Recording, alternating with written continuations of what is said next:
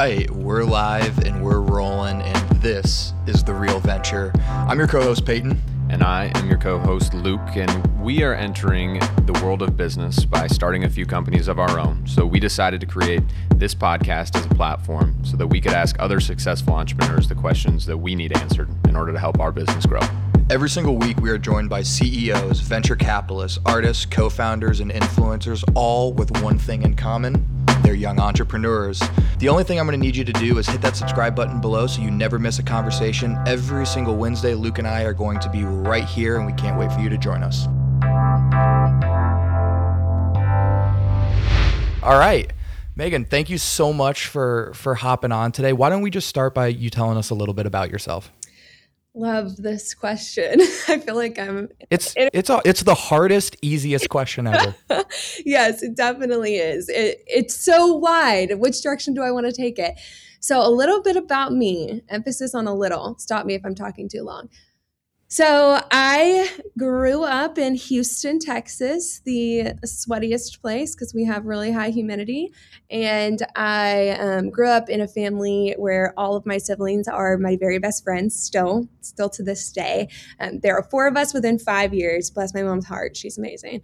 Um, my dad has always been in the financial world and grew up around that that world for a long time. He's always been an investor or he was the CEO of a mutual fund company for a long time. And when I was at the end of high school, my dad decided he was going to be an entrepreneur. And I, honest to goodness, don't think I knew what an entrepreneur was. I still don't know if I even say that word right. You know, the really fancy people say like entrepreneur. I can't even do it. They say entrepreneur. Entrepreneur. Yeah. I'm like, uh, I don't know. I just say it really fast so no one knows. Um, he decided that he was going to start his own business. And at the time, I was like, that's so cool. I didn't realize how big of a decision that was. But now, as an adult, I'm like, oh my goodness, like you have four kids. That's a big decision. He started his own business. And that was kind of where I first got exposure to this idea of being creative in a business context. And so my senior year, I headed off to Texas A&M because I'm a brainwashed Aggie and both of my parents were Aggies and all of my siblings are Aggies and believe it or not, they did not force us to take that route. This is a side note, but I actually was signed up ready to go to Belmont University in their songwriting program. I was one of like 20 people in that program and I was headed that way. I was going to be going to music school in Nashville, Tennessee and last minute, I think it was like February, I pivoted and I was like I'm going to go to Texas A&M. Hard left turn. So glad I did it, but just crazy that I ended up doing that. Um, trading trading Broadway for uh, for Northgate. oh my goodness, yeah, that's a hard, hard left turn for sure. Yeah, um, yeah. So I I went to Texas A&M, and um, when I got there, I've always kind of been the person that is like, okay, what's next? Now I'm going to run this thing. So when I got there, I immediately was like looking for things to to kind of just be creative and to lead. And you can't really do that your freshman year. And so I was humbled. I took part in a lot of different organizations and I just learned a lot. I'm going to circle back to this later in my story. Um, but then ended up in college getting to lead a um, ministry, actually a 501c3 um, called Impact Retreat. And I um, was responsible for leading this. It's like a 1,500 person summer retreat. And through that, I got exposure to like hiring, firing, recruiting, like managing a business, all these things, but I didn't even really know that's what I was doing. At the same time, that is when I met my husband, which was amazing. Now, did I go on a date with him and then reject him and then circle back two years later? Yes, I did, but story for another time. um, but that is kind of where I got my first taste of like, this is what it'd be like to to build and scale something that I love and I'm passionate about and I don't even think I realized I was doing that at the time, but I was like, wow, this is so much fun. I'm in my thrive zone. Give me a microphone all day long, put me on a stage. I am thriving.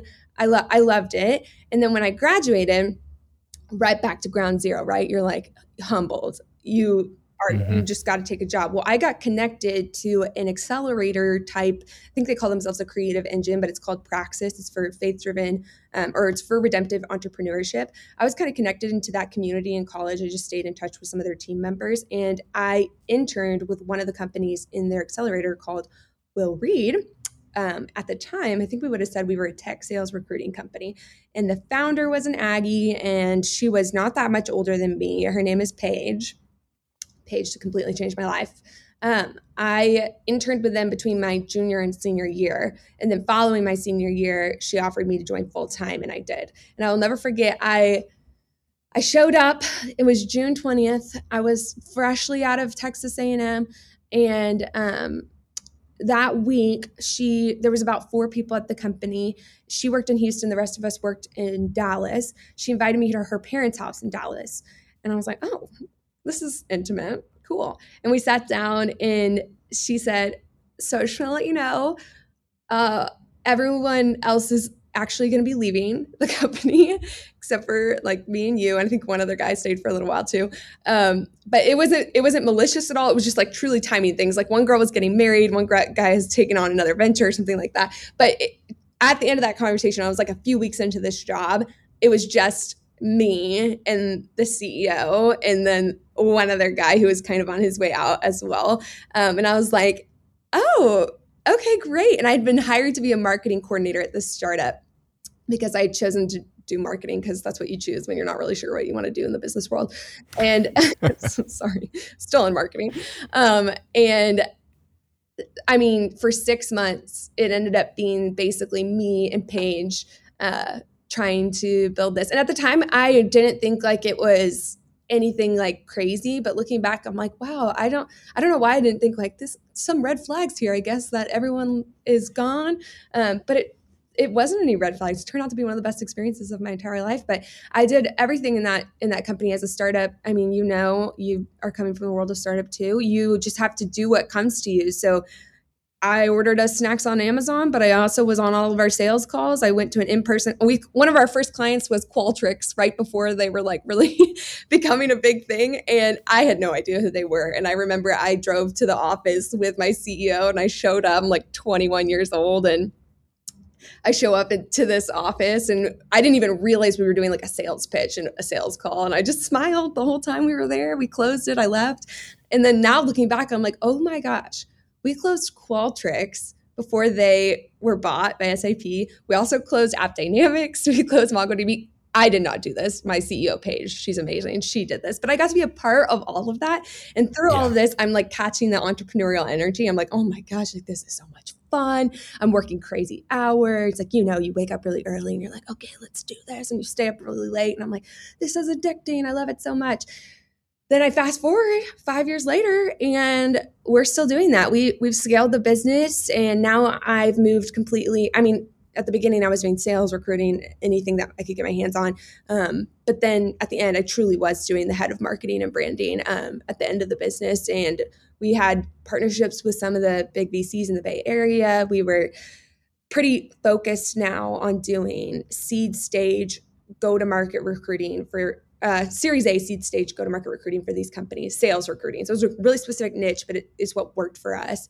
And um, yeah, I would say like that experience working at Will Reed was like foundational to who I am as a person today, but also why I love what I do in the entrepreneurial world. Um, and Paige Robinson, my CEO, is like one of the biggest impacts on my life. She's incredible, amazing. I learned so much from her.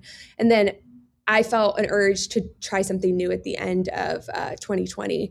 And I, in this, in the midst of all this, I, I got married in the middle of COVID, and honestly, that was the best day ever. I, I will advocate for a small wedding all day long. Um, and I was just like, so many things were entering into my life that were changing my focus from being solely on career. And I had to like pause and be like, what am I, what am I chasing right now? Am I, what am I seeking after?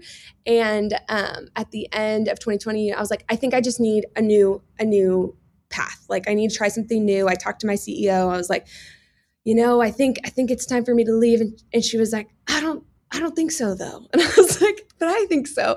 But she was amazing about it. And she like helped me think about other options. And she was like, but let me fight for you. And I was like, okay. But at the same time, I think, I think it was probably for the best for everyone too. Cause at this point, my I, energy had, had dwindled towards the end. And, um, I got connected to Faith Driven Entrepreneur, that community, and I ended up joining as their first. Actually, I think they probably laugh about this, but I, I they didn't have a marketing person, and I was like, "You should have a marketing person." and it should be me. And I sent them a whole deck and I was like, hire me. I think I'm the right fit.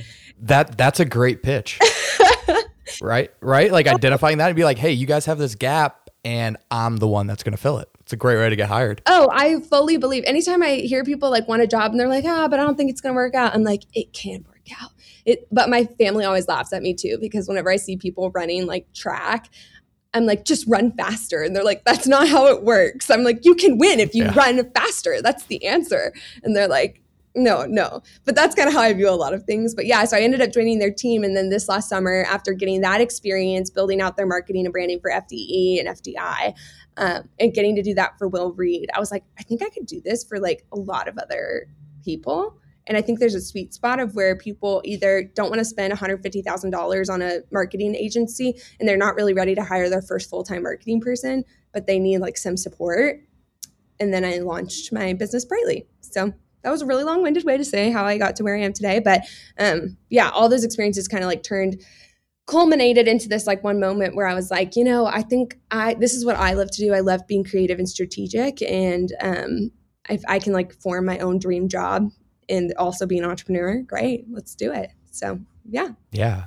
No, no.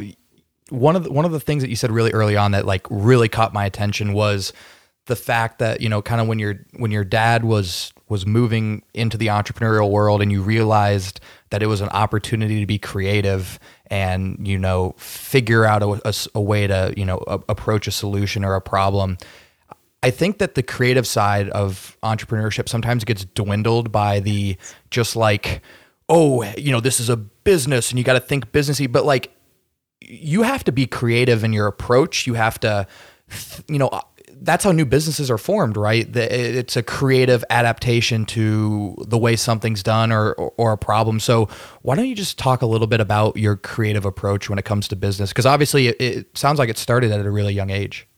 Yeah, I mean, I think just being someone who has been creative musically my whole life and hmm. um, mm.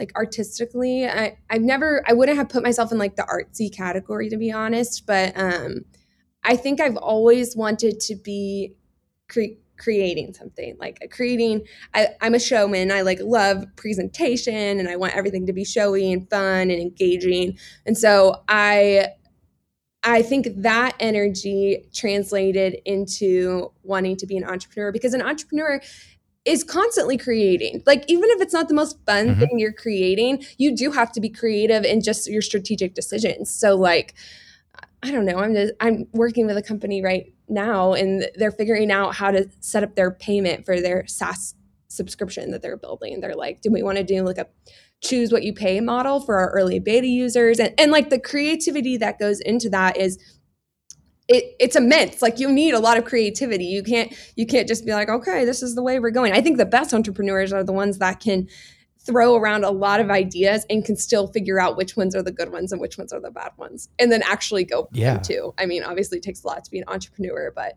to be able to like sift through which of these ideas are good or not and i think that's also the perk of having a co-founder someone to tell you that's a terrible idea. Oh, oh, a hundred percent. You know, that's that's funny that you kind of talk about somebody going through some some pricing strategy struggles because that's something that we're on right now. Um, we, you know, I think that it is. This is, I guess, the creative side of me. I think that an opportunity to win new business to be different is actually within the way you price your product. Yeah. Um, especially when you're going in to disrupt a old industry and and they have a very set way of doing it coming in with like a completely revolutionary new payment process and, and pricing strategy is a great way to pull people away and, and bring them in. And but also at the same time like i don't know what that looks like. Yeah. So like that's that's what i like stare at the ceiling at night and think about because i'm like how can i price something differently? And like so like i, I love that. And, and it makes me feel better that other people are thinking of that too. Well that's one of the um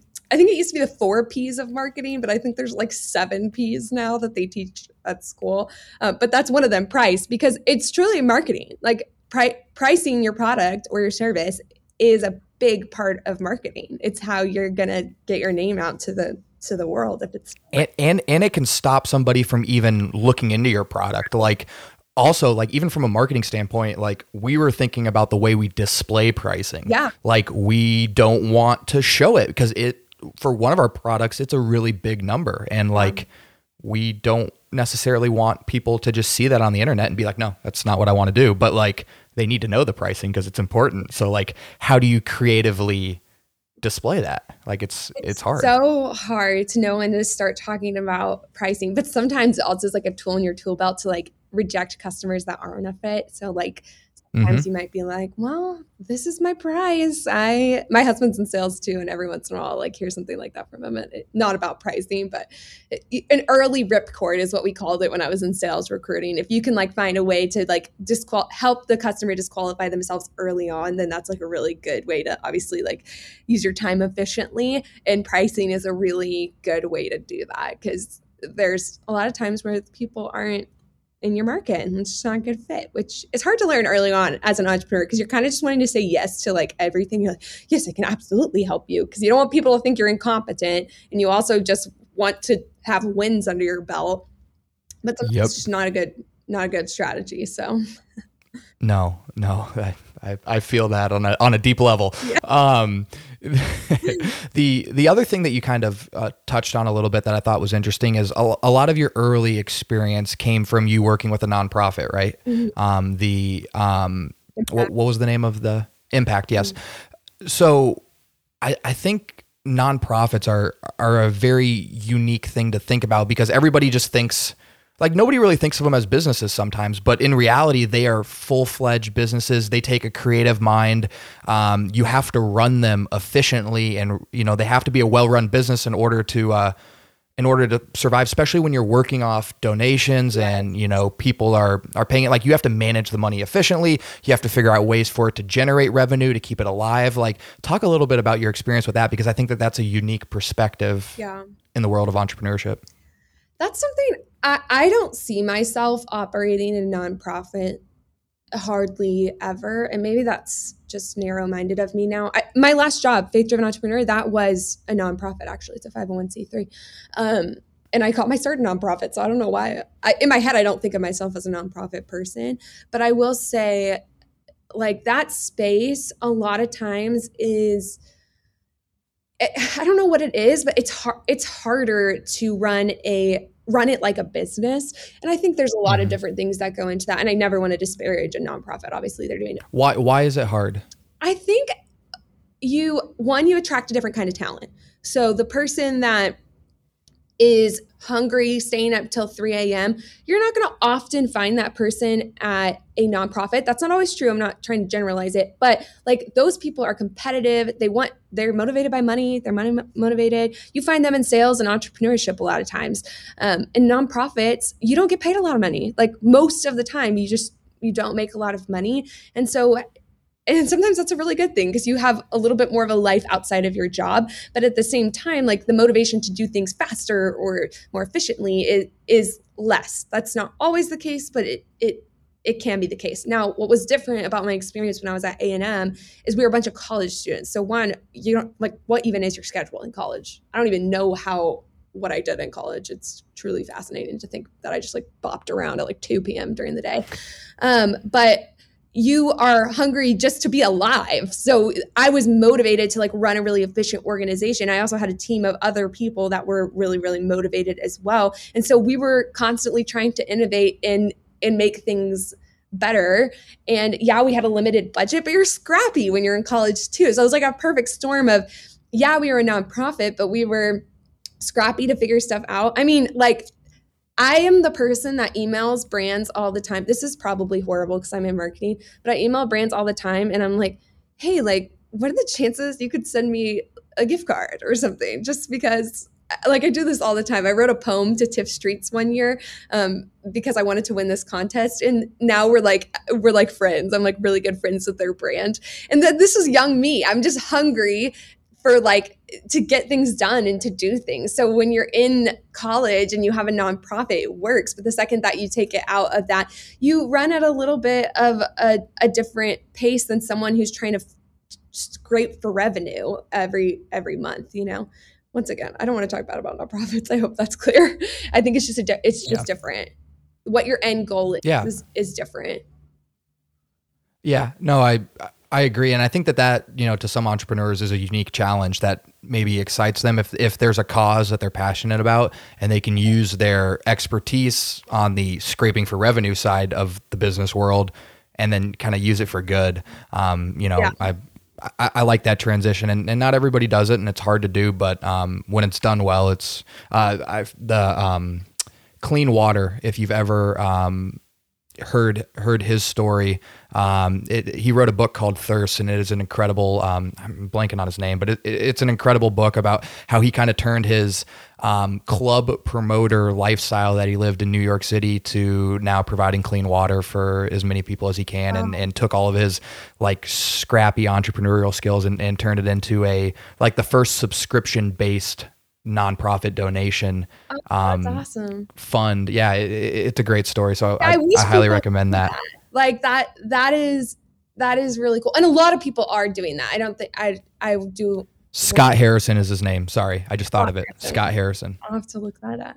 Yeah, I think that's so yeah, cool. Like I'm excited because I mean, obviously this space of like really cool, sexy entrepreneurship is like still kind of new. I think like I don't think it was like as like cool back then.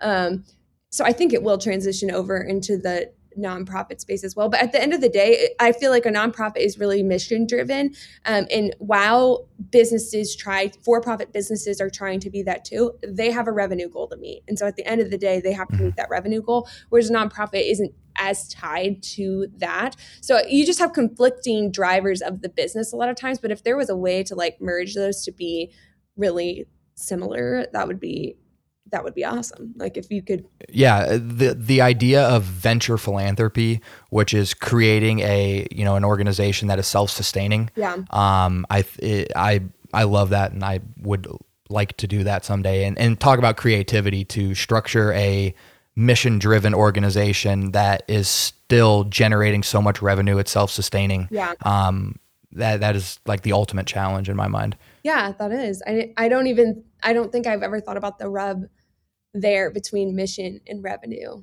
Because yeah that's that's just a really tough tough line to play. Even in like coming from the world of sales i i constantly had to deal with that when i was in recruiting. And i was it probably made me a bad salesperson at times because i'd be like talking to someone and i knew i could close this candidate for this job but in my head i was like they're gonna hate this job. And then i'd, I'd just be like you're gonna hate this job I don't think you should work there. And I'm like, maybe that makes me a bad salesperson, but maybe it makes me a good person. And that's the one I want to be at the end of the day.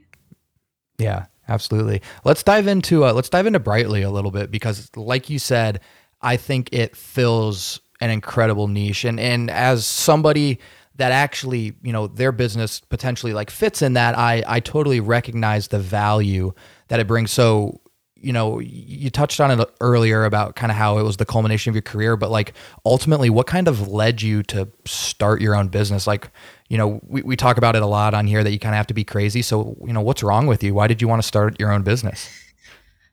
I, I think that this is probably not going to be the answer that other people would give. I kind of have a hot take on entrepreneurship. I think hot entrepreneurship is oftentimes very like pat yourself on the back and you mm-hmm. like humble brag subtly a lot like a lot of humble brags yeah. yes like maybe i'm just weird but i just always thought that i would be an entrepreneur or something like that like i just don't, don't yeah. want to be that um and so my answer is not going to be cool but like i saw a need in the market it aligned with my skill set and I was like, all right, let's do it. I I really enjoy what I do. I think it's a it is a big need. I see startups that I experienced this at Will Reed for years. We couldn't figure out um and this is just a part of startup life. It's not unique to Will Reed, but we we couldn't figure out even just our like visual look or how we described ourselves or anything like that. And we spent just so much money on agencies and consultants and trying to figure this out. And i was like gosh there's got to be a better way to do this. And and i think there is. I think you I, I just tell people this all the time. I think startup marketing does not need to be comp- complicated. And that's kind of why I wanted to do this. I was like, don't go spend $250,000 on launching your first Webflow site for your brand when you can hire a really, really talented contractor and a marketing consultant like myself and build you one for a fraction of that cost. It doesn't need to be as complicated. And I was seeing people make those decisions left and right, and probably just because there are in a time crunch, they need something quick, and they don't know what's out there. But um, I I just felt passionately about that because I experienced spending that money and, and not feeling like I got what I was paying for and then having to change it two weeks later because I worked at a startup. So that's why I wanted to start this business. And, um, you know, I, once again, not the coolest answer ever. I, this isn't the business that I would like push up a hill through my dying day. I've been passionate about it my whole life. And now all my dreams have culminated into Brightly this isn't this isn't that this is my learning business i'm like i want to know what's going on like let me talk to yeah. people i want to have conversations with people like yourself all the founders i've talked to i've talked to so many founders i've talked to so many vcs and i'm like i am learning so so much and you know what at the end of the day i probably this is probably not the business that i will like push until my dying day but i am learning and getting to do something i love and that is so so special to me. Whereas I feel like a lot of people are just so addicted to this idea of being an entrepreneur and speaking at TechCrunch and being in Forbes that they miss this opportunity to like really take to learn from really great people. And sometimes I even kind of miss that. I'm like, I started my own business and now I don't have like a boss pouring into me. And some of my like fondest memories are learning from my my managers and leaders at Faith Driven Entrepreneur and learning from my leaders at Will Reed, like Paige. And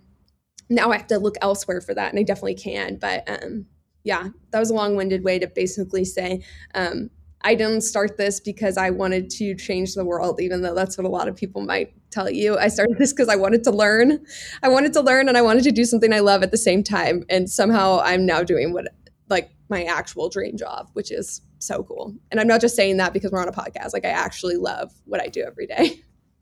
Yeah, well, that's that's important because I mean that's uh, that's what should drive you at the end of the day. Um, we I was talking to somebody the other day and we were talking about uh, just the term wealth and and what that means and I think that that kind of gets misconstrued in the entrepreneurial community because there are so many billionaires and overnight successes and everybody's you know driving Ferraris and stuff like that and everybody thinks that that's what this is going to be like but what you know what he brought up um, was you know the person that makes fifty thousand dollars a year but gets to spend their money and time the exact way they want it is infinitely wealthier than somebody who makes five hundred thousand and is miserable and not doing what they love. And you know I think that that's really powerful because you know it, it's kind of a matter of of perspective. So when you're in a situation where you are doing what you like and it's combined with you know your skill set, it's like the perfect culmination of of all of this and and I think that that's rare. Yeah. I think yeah. I think we've really bought into this narrative as a culture that the if you beat yourself to death by working insane hours, like you will be fulfilled. And that is just not true because I don't I I don't know hardly anyone who is working 16 hour days and is like this is the best thing ever.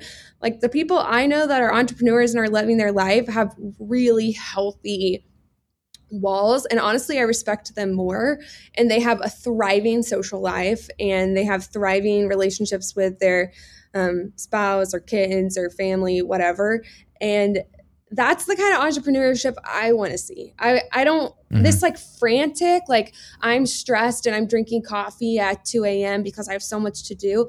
I'm like, why also i'm going to get on a pedestal for a second also why are we pretending like everything we are doing is like so urgent like we are following thousands of years of people building and creating things and yes we're at the end of technology but like this sense of like if i don't do it now then the world will, will suffer is like not always true. It's true the case, some yeah. things, but it's not always true. And it just puts yourself in like it's a really selfish way to think because you're always going to be cheating someone, right? You working mm-hmm. until 2 a.m. is cheating someone. You're not like someone's suffering because you made that decision. Someone's losing out on those hours. It might be just you, but someone is losing out on those hours because you're choosing to work. And there are seasons where you do need to work a lot. And I went through those seasons too. And my husband works crazy hours and I'm so proud of him for it. But all that to say, I just when the when the vision becomes more important than like a fulfilled life with the people around you and honestly just still loving your work, it, that's when entrepreneurship is just sad. That's sad entrepreneurship. What do you what do you think is the biggest challenge that faces the modern entrepreneur? Pride. Pride. I think yeah, I think pride. I think if you stop listening and stop being kind, then why? Like why are why are you even doing it? Why would you dedicate your life to something where at the end of the day you're not helping anyone. And I don't know. I just, I think, I know this is a side note, but working at Next Coast Ventures, they're just them, they're such a humble team. They ask so many questions. They're so kind to everyone. And that has honestly been a new experience to me, which is sad in the world of venture capital. Um, and, I, and I've met a lot of amazing people in venture capital as well, but just the like the ethos of their team being like kind and humble is not something you see a lot in the in the tech scene because at the end of the day, it, people just want to talk about themselves and how they're changing the world. And I think the most incredible entrepreneurs are the ones that are thinking about are true are genuinely fascinated in other people and how what they're building is impacting other people, not them. Um, and I struggle with this too. This is probably why it's on my mind. I'm like innately prideful and innately selfish. And mm-hmm. I think I constantly have to be asking myself, like, when I'm talking to this person, am I really just trying to talk about me? Or am I genuinely fascinated in what they have to say? Am I genuinely open to hearing other people's ideas that might be better than my own? Am I open to saying my original idea was stupid? I'm glad you said that. It was stupid. And I take that criticism well. I think a humble entrepreneur and a humble leader is is one of the greatest to work for and can have more impact on people than than we could ever imagine. If all entrepreneurs were were that way, that would be so cool.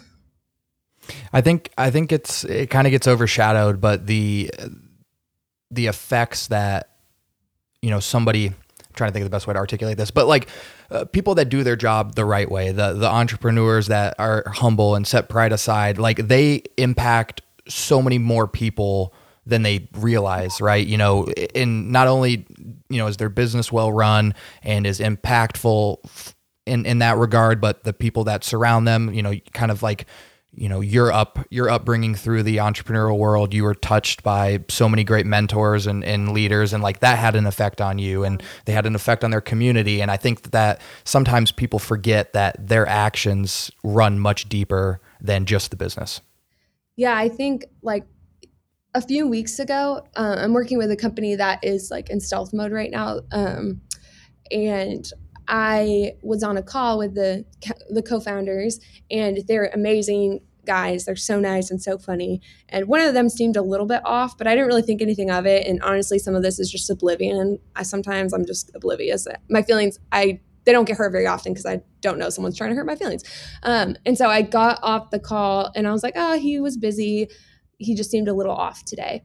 Well, a few hours later, I got a message on Slack from him and it was a long paragraph and it was like hey megan i just want to sincerely apologize if i came off like rash in our conversation earlier. It, it was basically just like a long message that was just the definition of humility. And nobody has ever and at the end he he asked for my forgiveness and nobody I've never experienced that to be totally honest. It was like, it was really cool. At the same time, it was kind of sad. I was like, wow, I have never experienced this. I wish I had, but it was really cool because I was like, that's the kind of leader that, like, in the future, I imagine how much more grace I'm gonna have for him. Imagine how much more like respect mm-hmm. and like who am I going to want to fight for down the road? The person that like was humble enough to come to me and ask for an apology. And I'll be honest with you, I cried out of happiness. I told my husband, I was like reading out loud to Brandon, my husband, and I was like, look what he just said to me. I was like, this is amazing. No one's ever done this. I probably sent him like an overly emotional response back, but I was just like really, really impressed. And I wanted him to know, I was like, that can be life changing for an employee to receive yeah. a message like that. And um, my, my previous CEO at Will Reed Page, she often did that. She would schedule meetings with me just to say sorry. And I was like, that is the kind of leader I want to be. Now, do I do that even in my own marriage to my husband? No. So my track record is not awesome. I always want to be the first to say I'm sorry, and I'm always the last. but I, I like it sets this incredible bar and this incredible example of like just being willing to say sorry and that's so countercultural cultural like no one no one does that and i don't know if you want to build a different culture for your company like wow you just doing that will be a story that you tell on a podcast. Like that is truly amazing, you know? Yeah, and and and like you said, it it could change an employee's life, and and ultimately at the end of the day, like the biggest investment you would make is going to be in your employees and your team, and and we've you know in, we've learned that as we build out our own businesses, like it's a massive like financial investment, but it's also like a huge cultural investment because this person is going to have a massive impact on other people, and you want to make sure it's the right person to begin with, and that that's you know that's hard to do and it's it's it's a lengthy process but it's it's like well worth it and and worth your time and and worth your your energy. Megan the the, the last question that i want to ask is you know kind of throughout this entire conversation we've kind of been building to it but just simply why are you an entrepreneur? Oh gosh. Okay. Why am i an entrepreneur I mean, I wish I could give you some like really beautiful, well thought out answer, but I think. Uh, no, we, we want it raw and, and honest and transparent. I mean, I'm still figuring it out. If my answer is I don't know. I, I don't I don't know. I think I don't know why I'm an entrepreneur, but I'm inclined to believe that we're all entrepreneurs in our own way. Aren't we all creatives in our own way? And maybe because I'm doing this in the workplace, I get the official title of entrepreneur. Mm-hmm. But my mom is an entrepreneur. She does, she's a stay at home mom and she is entrepreneuring at home every single day. And um, my sister, who was a teacher for years, I would consider her an entrepreneur. I think I don't know, maybe it, it, diminishes the term entrepreneur, but I, I truly think that we're all so creative and we have the capacity to create and create something that flourishes in this world. And I'm doing mine in corporate America or startup America. And so now I, I'm an entrepreneur, but um, I think all of us have the capacity and the call and the ability to create something that makes the world a little bit better and moves from chaos to order. And I'm just doing what I was made to do, I think. And I think all of us could do that. I, I don't think I'm special. I think we're all entrepreneurs in the places that we've been placed, you know? Mm-hmm. Yeah, no, I, I love that answer because that, I think that that culminated nicely kind of matching your, you know, genuineness as a person and, and just kind of the way that you've you know all of your experiences i think that that is the perfect answer to why you're an entrepreneur for you I think that that was perfect. So love that. Megan, thank you so much for for coming on today. Where can people learn more about you, more about Brightly? Plug those socials, websites, whatever you got. Yeah, my website is meetbrightly.com and it is marketing and venture capital or marketing for startups and venture capital firms. Um, and you can follow me on Instagram or find me on my personal LinkedIn, which is Megan Lanz. Beautiful. All right, Megan, thank you so much. Yeah, thank you. It's great talking to you, Peyton. All right, guys. Uh, if you want to continue this discussion, follow us on our social media, our Instagram, LinkedIn, Facebooks will all be in the description of this episode. Hop on there, shoot us a DM, hit us up with whatever concerns, questions, comments that you guys have. We love to continue building that community on there.